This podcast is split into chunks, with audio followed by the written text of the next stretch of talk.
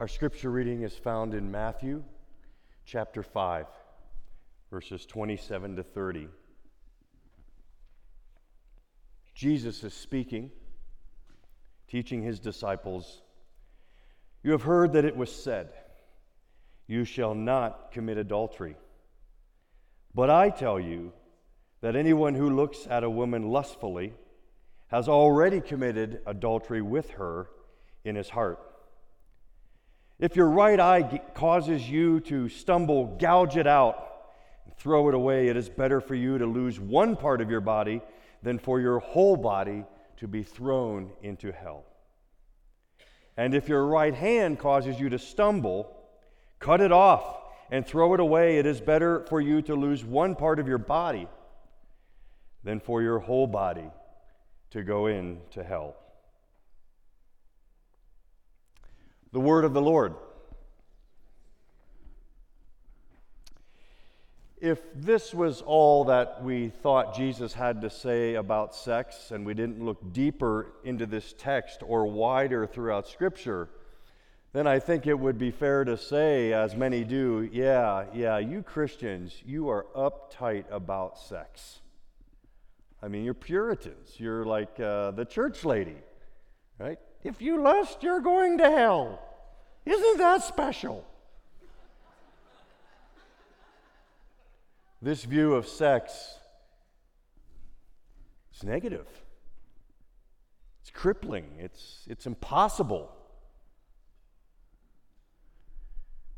But I think if we see a deeper look into this text as to what Jesus is really saying and a wider view of Scripture about what God has to say about sex, I think, and I hope to prove to you this morning, that the Christian view of sex is actually one of the most attractive features of Christianity and one of the greatest evidences of the existence of God. We're in a Seven Deadly Sins series, or as one of our children led us to begin calling it, Seven Daily Sins that uh, we wrestle with. And during this series, we have been called by the King of Glory, whom, to whom we've just prayed and sung, to commit a radical act of worship and obedience. That is, to put every part of our lives into the King's healing hands for renewal and restoration. And that includes our sexuality. So today, we're going to consider the daily sin of lust. At least it is for me. We're going to ask three questions What is lust? And that's going to be a bit of an extended question because, frankly, I think we don't understand lust until we understand sex. And we're going to talk about the origin of sex and the purpose of sex, and then go and talk about the great destructor of sex, and that's lust. So, what is lust?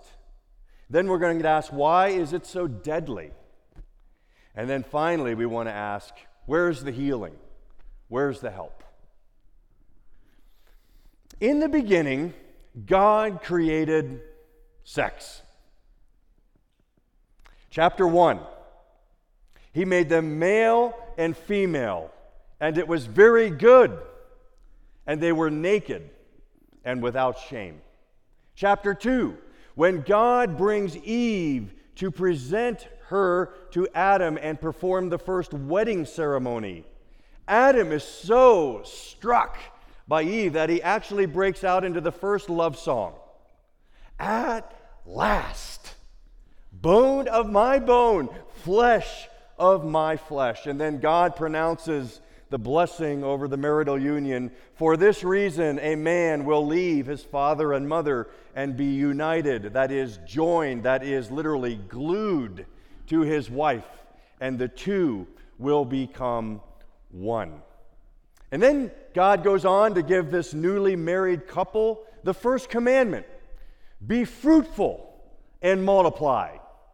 Now, I don't think he was talking about us learning times tables. Nor do I think he was only talking about having children, also one of the great destructors of marriage. Just kidding. but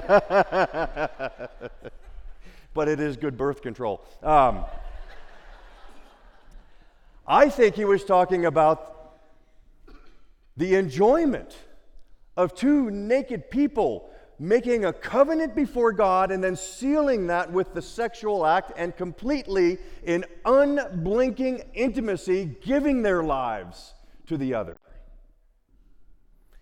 Why do I think this might have been something God intended for joy? Have you read the Song of Solomon lately?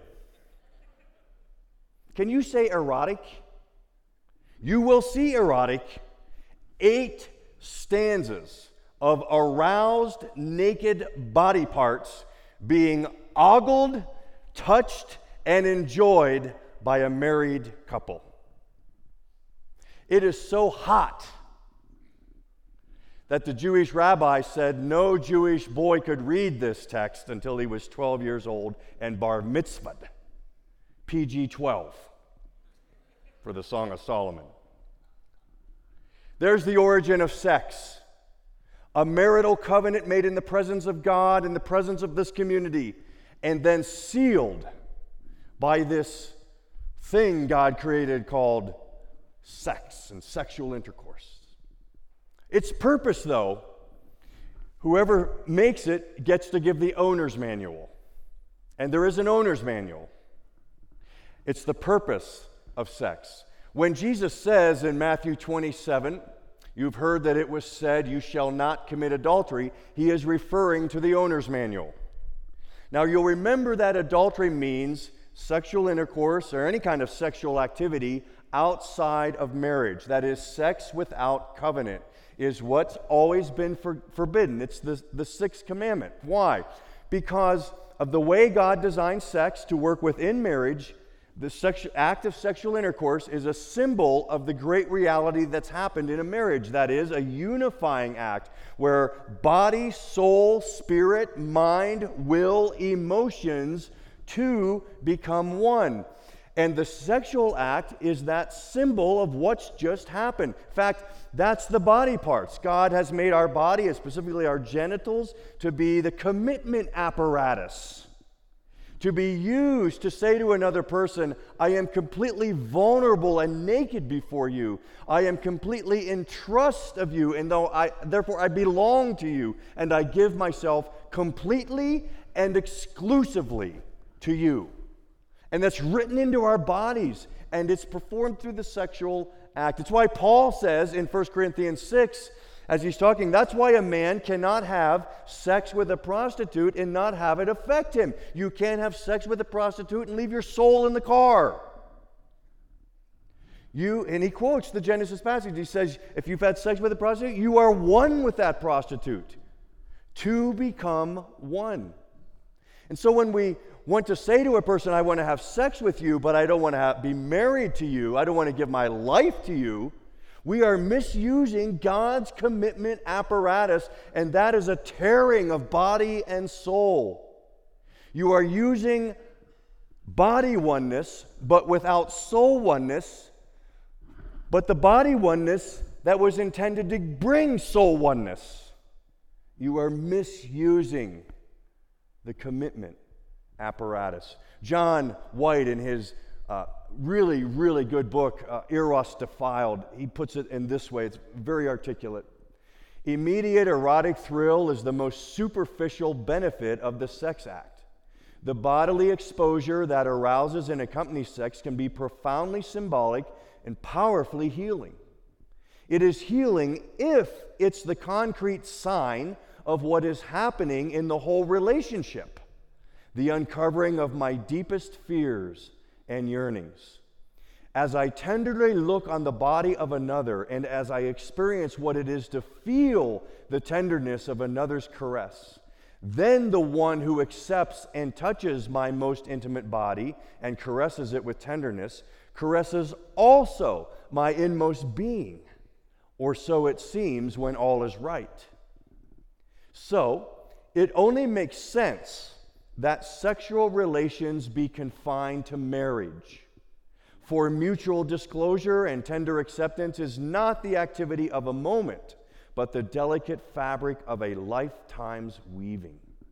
Each time sex springs from casual encounter, physical disclosure and touching without personal disclosure and touching, some of its life giving and healing nature is destroyed.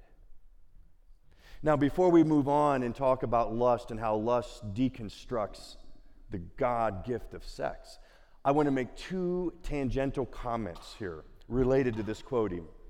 The first is understanding that God made sex and gave it a purpose, and understanding his owner's manual and how he wants it all to work means that when Christians have sex within marriage, understanding what it means, Christians have the best sex. Oh, come on. I thought I'd get an amen in the house on that. Jeez. Christians have the best sex even when we get wrinkled and old and thick and bald and gray. Come on, people!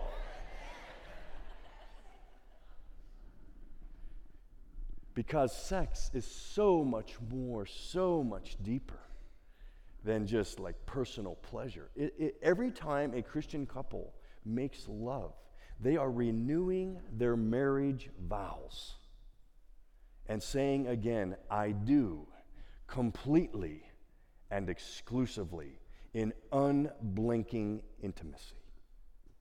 And that rocks. Now, let me just step into a pastoral hat here and say a couple of things related to that. First is, I understand, and I see it every week, how hard sex is for many married couples.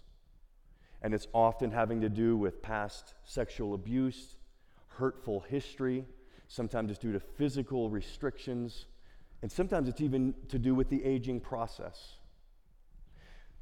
And what I want to say there, if that's describing some of your marriage and how sex is a part of it right now, two things. One, you are called to the cross in that part of your marriage. That may mean for some of us going without sex. If Jesus hung on the cross for you, you can go without sex. And you should not be beating up your spouse over it. You should not be letting it dictate the whole contour of your life. It's a hard calling. Have empathy and concern and give till you die. But the other side of it is sex is a gift of God and should not be given up easily. And if there is this struggle in your life and past sexual abuse and so forth, keep working on it. We have great counselors, we have resources, we have ideas. Don't quit. Don't give up. Keep the conversation going. Talk about it as a married couple. Work for understanding. Work for open and transparent communication around sex. Don't let it smolder. Talk about it. Don't quit on it. We want to help we want to help if we can. The, the other thing I wanted to say not only that Christians have really good sex, but the uh, culture doesn't know what to do with sex. Have you noticed? There are those movies that just treat sex as an appetite. Get as much of it as you want. Fill your life with it. I mean, it's just a rite of passage, it's just a ring of status, it's just disposable bodily pleasure, it's enjoyment. Just go and get it. I'll never forget a few years ago, well, two incidences. One, but a few years ago, I was reading uh, uh, an article about uh, studying sex on college campuses, and they interviewed this one guy, and he says, Yeah, yeah, when I'm hungry, I go and I get a quarter pounder with cheese. And when I'm horny, I go and find a girl who's willing. Wow. It's just an appetite. I, I remember when uh, Bill Maher used to have a politically incorrect show. I used to watch that just to get my blood boiling. Engage with culture. He had a panel, and somehow the topic of pornography came up. There's three women on the panel, and one of the women, as the topic came up, really pushed back hard, hard on pornography and how destructive it is. And Bill Maher says, Look, if you women aren't going to give us what I want, what we want, we men, you have no room to gripe when we turn to pornography to get our needs met. So, on the one hand, culture is it's just an appetite. It means nothing. It's just fun. Feels good. On the other side of the culture, movie after movie, book after book is saying, oh, sex and romance, it's apocalyptic, baby. It, it's like the best of the best of human experience. And that's why there's a thousand songs a day written about love and sex, and only one in recorded history about your job, Dolly Parton, 9 to 5. sex is everything. I mean, it's even atheists have to use the word forever when they talk about sex and love. So, on the one hand, it's nothing. On the other hand, it's everything. Longer than there have been stars up in the heavens, I've been in love with you. Corny lyrics and bad poetry. The culture doesn't know what to do with sex the origin, the purpose, the confusion. Now I want to move in and talk about lust. Because one of the great obstacles, one of the great enemies of God given sex is man made lust. Back to the text, I think Jesus gives us a pretty good picture of what we're dealing with here with this daily sin. You have heard that it was said, you shall not commit adultery. But I tell you, and I just want to point out, in the Greek language, the verb always came, comes before the subject, but in this case, to emphasize something, the subject is put before the verb. I, emphatic I, tell you. Like, listen to who's speaking here. I tell you that anyone who looks at a woman lustfully has already committed adultery with her in her heart. So, Jesus' pastors were saying, no, the only time adultery is a sin is when you actually physically commit adultery. Jesus says, no, no, no, no, no. It starts long before that and does damage long before that. It starts in the heart. And what exactly is it going on in the heart? Well, two words to point out which give us the, this visual picture of what lust is. He says, anyone who looks. Now, again, sorry to bore you with all the Greek grammar, but uh, I mean, this is why you paid me the big bucks to go to seminary. It's a present participle, which means it's not just a glance. It's, some translators translate it, a stare. It starts and it keeps going and going and going. This is fantasizing. This is holding you know, in this context, a woman as an object of lust that you cannot take your eyes off of her, and you're using her as an object to get your own needs met. Staring at a woman lustfully, epithumio, compound Greek word which means desire to possess. This is a total selfish oriented activity. So, you do see what's happened and how lust deconstructs sex. Sex is a gift given by God for complete otherness in a relationship. But when we take it and make it lust, it is sex for one. It is a self gratification party. It is, it is lust divorces love. Lust denies communion. Lust disregards commitment. Lust uses sex to feed the heart and soothe the soul and spice the boredom. It is a completely individual activity, a, a, a, a, shaming use of a gift of God lust. You might be asking, okay, Larry, but why do you say it's deadly? I mean, it's a private activity. No one knows about it. It goes on in my head, you know, in secret places. It doesn't hurt anybody. It's in the privacy of my head in my home. Why do you say it's deadly? I don't say it. it's deadly. Jesus said it first. Notice what he says in 29 and 30. Well, We go back to 29. Was 29 on the other one? Okay, I got it.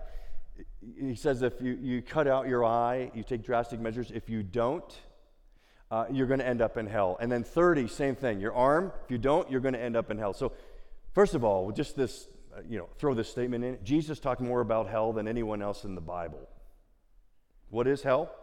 Hell is the place and the existence that people choose who do not want Jesus to have any say, rightful, and healing over their lives.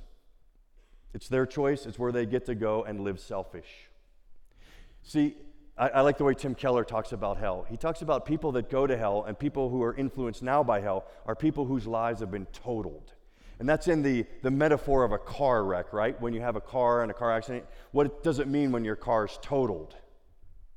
It doesn't mean that your car stops being a car, but it does mean that your car can no longer operate and function like a car. It's alienated from its original design. So, God made human beings, He who is love made us to love. But when we choose to not be a loving person and rather absorb life for our own selfish consumption, our lives begin to get totaled. We are no longer operating as we were originally designed. And what Jesus is saying is that lust has the potential to total your life. I'll never forget, Nick, if, eh, back when we were in the movie theater, he preached a sermon on hell once, and he described it as a place where, uh, and I forget if this is in literature or what, where he got it from, but it's a place where your arms grow into six foot long spoons, and the only thing to eat in hell is soup. And so in hell, in order to survive, you have to be able to learn to eat soup with a six foot long spoon. It's impossible, right? The only way you're going to survive is if someone in love feeds you. Well, that ain't happening in hell. Hell is the place of absolute misery caused by total self centeredness. Anyhow, take that home with you. Think on that. C.S. Lewis said there are two kinds of people in the world those who say to the Father, Thy kingdom come, those to whom the Father says, Your kingdom come. Your choice. And if you're choosing lust, it has the potential to total you. What does total look like? Well, the word Jesus used for hell is an interesting word. It's not the normal word, it's literally the word Gehenna. Gehenna was an actual place south of Jerusalem, which was a garbage dump. What's a garbage dump? A smoldering place of decay and disintegration. Jesus is saying lust has the potential to total your life and turn your life into a place of decay and disintegration. How? What's that look like? Lust has the power to diminish intimacy in your life if you are wrestling with in your life either you typically moving in one direction or another away from lust towards lust.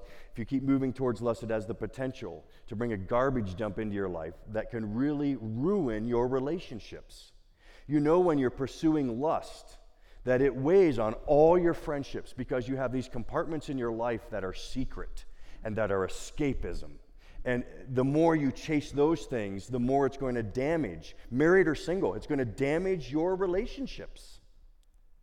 It's going to take you further and further from what you really need and what's healthy for you. So it's going to hurt you relationally. But this is interesting. Perhaps some of you have been reading the literature on this, the research. What they're discovering in the last 10 to 15 years, as we've had unlimited access to this thing called the internet, is that the largest segment of the male population that is struggling with erectile dysfunction, guess what? Is 20 somethings. They are no longer able to be aroused by an actual physical body.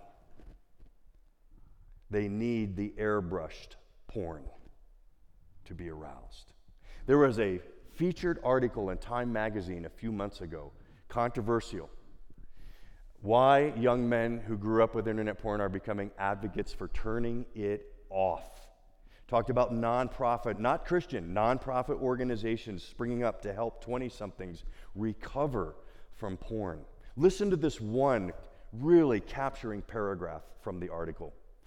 A, a growing number of young men are convinced that their sexual responses have been sabotaged because their brains were virtually marinated in porn when they were adolescents. Their generation consumed explicit content in quantities and varieties never before possible on devices designed to deliver content swiftly and privately, all at an age when their brains were more plastic, more prone to permanent change than later in life. The results of the experiment, they claim, are literally a downer. The result in some internet porn users is higher brain activation to internet porn and less arousal to sex with a real person. And then there is the habituation, the need for more to get the same hit.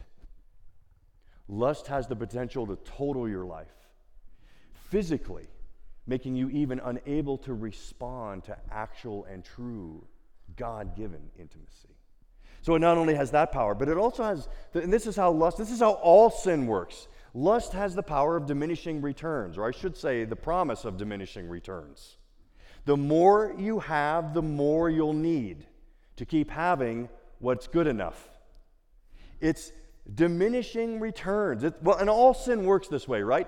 And it usually goes like this lust or any sin is saying, okay, no awe of God. I'm going to set him aside. And right in front of me now, I'm going to place lust. And you're asking the, this lust, you're asking these dots on a screen to be God to you, to spice your boredom and soothe your soul. You're asking dots on a screen to save you. Dots on a screen cannot be God to you. And so you will need more and more and more, and you'll keep trying harder and harder and harder, and it gets more dangerous and dangerous until you are far from home and where you ever dreamed you'd be. Because lust operates under the law of diminishing returns.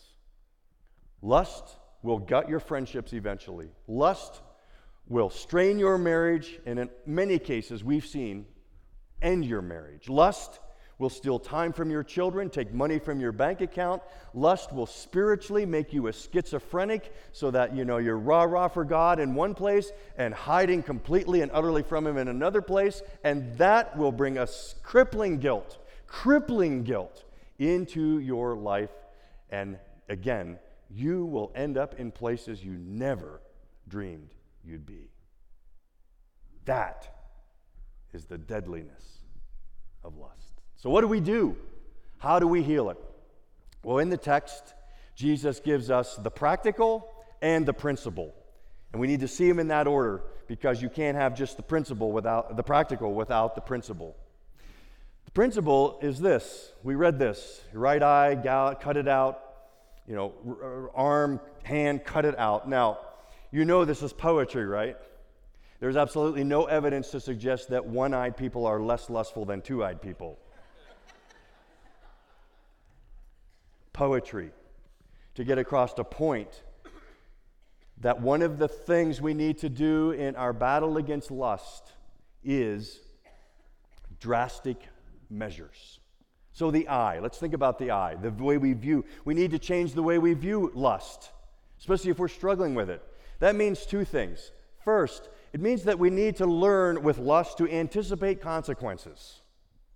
Joseph did this well. Remember Joseph, the story of Joseph? His brothers sold him out, gets into slavery, but Joseph, God's hand was always on him, lifted him up wherever he was. He ends up in Potiphar's house, managing the whole house. Potiphar was a very powerful man in Egypt. And Potiphar put Joseph in charge of everything. And this one particular day, Joseph is doing his work, and Potiphar's wife comes in and says, Come to bed with me. By the way, let me just make a quick comment about that about men and women and lust. Usually, and the stereotype research p- plays out, usually men are more stimulated by visual uh, things when it comes to lust and a scene. Women tend to be more stimulated by a narrative or a story. They want a different life, a different world. Men just want immediate gratification with a different scene in life. So men tend to be more visual, women tend to be more narrative. However, a recent study in Christianity Today and I, I, forget where they got the information. You could Google Christianity Today and this study, lust, but discovered that at any given time, one third of all people using pornography are women. Come to bed with me. Joseph, and here's the way we have to think about lust, steps back, engages his mind, uses his eyes, and says, Wait, wait, if I do that, I am going to hurt Potiphar, and he's been so good to me and gracious to me. I'm going to hurt someone I love, and I'm going to damage my relationship with God. He says, I'm actually going to hurt God. Whenever we're tempted by lust, we need to b- wire our brains to think wait a minute, what am I doing here? Anticipate consequences. I am going to hurt my family. I'm going to hurt my life and my soul. I'm going to hurt my relationship with God. Think it through. And after it's all done in 30 seconds of pleasure, I'm going to feel absolutely miserable again. Anticipate consequences. Look at it differently. Not only that, but look at it this way as well. What you're actually doing when you succumb to lust is saying, These dots on this screen are going to be God to me. Can they really be God to me? I mean, asking them to be God to me, that's like a cannibal nibbling on himself to commit suicide. That's like offering a thirsty man pretzels. I want you to have that image next time we're tempted. Thirsty man, pretzels. This ain't going to do it. Not what I really need and want. Think about it. Think. That's the eye. The hand, you know, if the eye is cognitive, the hand is behavioral. I'm giving you free counseling this morning, no charge at the door. Do. You need to change behaviors. One thing this means is that those areas where you're most prone and often tempted, you need to shore up defenses there. That's specifically around computers. Everyone who struggles in this room, men, women, I have it. We have it in our family. I raised two sons. You need something on your computer that lets someone else know where you're snooping around. No excuses. Covenant Eyes, it's the one we use, costs 10 bucks a month. Best investment I've ever made in myself or my sons. My wife knows all about it, which leads me to say the second thing. Me, but I, you need to take drastic measures. You're not just going to be able to sit there and hope it goes away. Engage. Take steps. And the neat thing about a Covenant Eyes is it reports your websites that you visited to two other people every month. Get reports. By the way, I've had covenants with many men in this church. I, I, probably get almost 25 reports a month from men in this church. Way to go. And I'm willing to do more.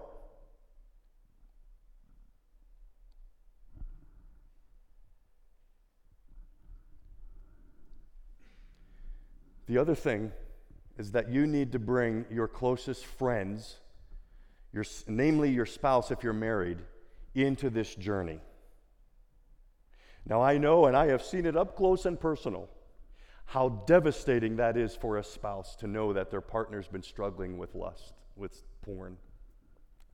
But you will not gain victory until your wife or your husband is on board with you. Now, I'm not suggesting they become your accountability partner. I think most wives in particular are much happier to have your husband working at it with two other men. It's a very awkward situation to be put in as a wife or a spouse. But if your wife knows that you are working and battling as hard as you can, that matters to her. And that's part of the way to gain ground. Bring your wife into it, bring your friends into the journey. The more light you get on it, the more healing you will obtain. We have some great resources at Waterstone. We have a men's man to man group on Wednesday nights. We have books, we have counselors. Let us know how we can engage with you towards healing. So, drastic measures is first eyes, hands. That's the practical. The principle is this remember the emphatic I. You will not gain ground in your battle against lust until you acknowledge the emphatic I, Jesus. And you need to remember the story. The story is that from Genesis, it's a wedding, how reality began, and in Revelation, reality ends with a wedding. Wedding to wedding. Point being this yes, Jesus is our King. We place all of our lives into his hands. But the calling is to actually live out our identity. The King calls us to live out our identity. We are a child of God. We are a new creature. We are a citizen of heaven. And lastly, and this one fits all of reality, we are married to God. You thought about that? We are the bride of Christ. We are God's spouse. Now, I know for men that's a weird dynamic.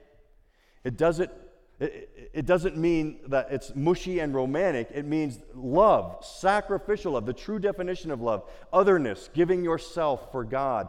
That's what it means to be God's spouse, truly loving Him laying down our lives for Him. Why? Because we see what He's done for us. He lived the life we should have lived, and He gives us His righteousness and purity. And He laid down His life and died the death we should have died, which gives us freedom and forgiveness. Seeing how Jesus loved us and then hearing Him call us to be married to Him enables us to take on and live out our identity. We are married to God. He is the King of glory, and He is my spouse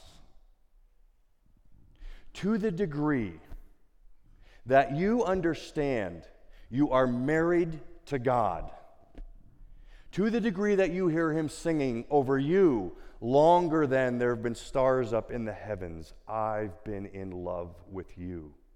To the degree that you hear Him singing that over your heart, that will be the degree that you are motivated to battle lust. Rich Mullins He's a great Christian songwriter and poet. I miss him every week. He died in a tragic car accident at the age of 41 in 1997. One time, Rich Mullins was playing in a concert in front of thousands of people, stopped singing, and confessed to the audience that just before he'd come on stage, he'd been engaging in pornography and he was in deep and he was struggling. Can you imagine? Later that week, he got his trusted friends around him, a leadership team that helped him run his uh, gospel ministry. And one of them said to Rich, Rich, the problem here is not that you're a bad person. The problem here is you're just not supposed to travel alone. Practical. So from that point on, Rich Mullins never traveled again for any kind of Christian ministry without another man with him. One particular time, Rich says he was in Amsterdam, not far from the infamous red light district there. He had finished a concert, he was restless that night. His friend was with him, and they slept in the same room, and he was just waiting for his friend to go to sleep and start snoring because he knew his friend would love to know if he's snoring, he's out. And Rich was thinking to himself, I just want to see what it'd be like to take a walk and be tempted. So he kept waiting and waiting and waiting for his friend to snore. And at five in the morning, his friend never snored. Got up. But what had happened that night was Rich, uh, not only engaging the practical in his life, began to understand the principle in his life, the emphatic I am. And God gave him a song that was one of the great strides that he took in his battle against pornography. When he, he prays, Jesus, you are the King of glory but he also prays, Jesus, you're my prince, and I need you to hold me. I thought a fitting way to end our time today would be to have us pray with Rich Mullins this song that God gave him. It's a prayer that we all should learn to pray in our battles with lust. It's called Hold Me, Jesus.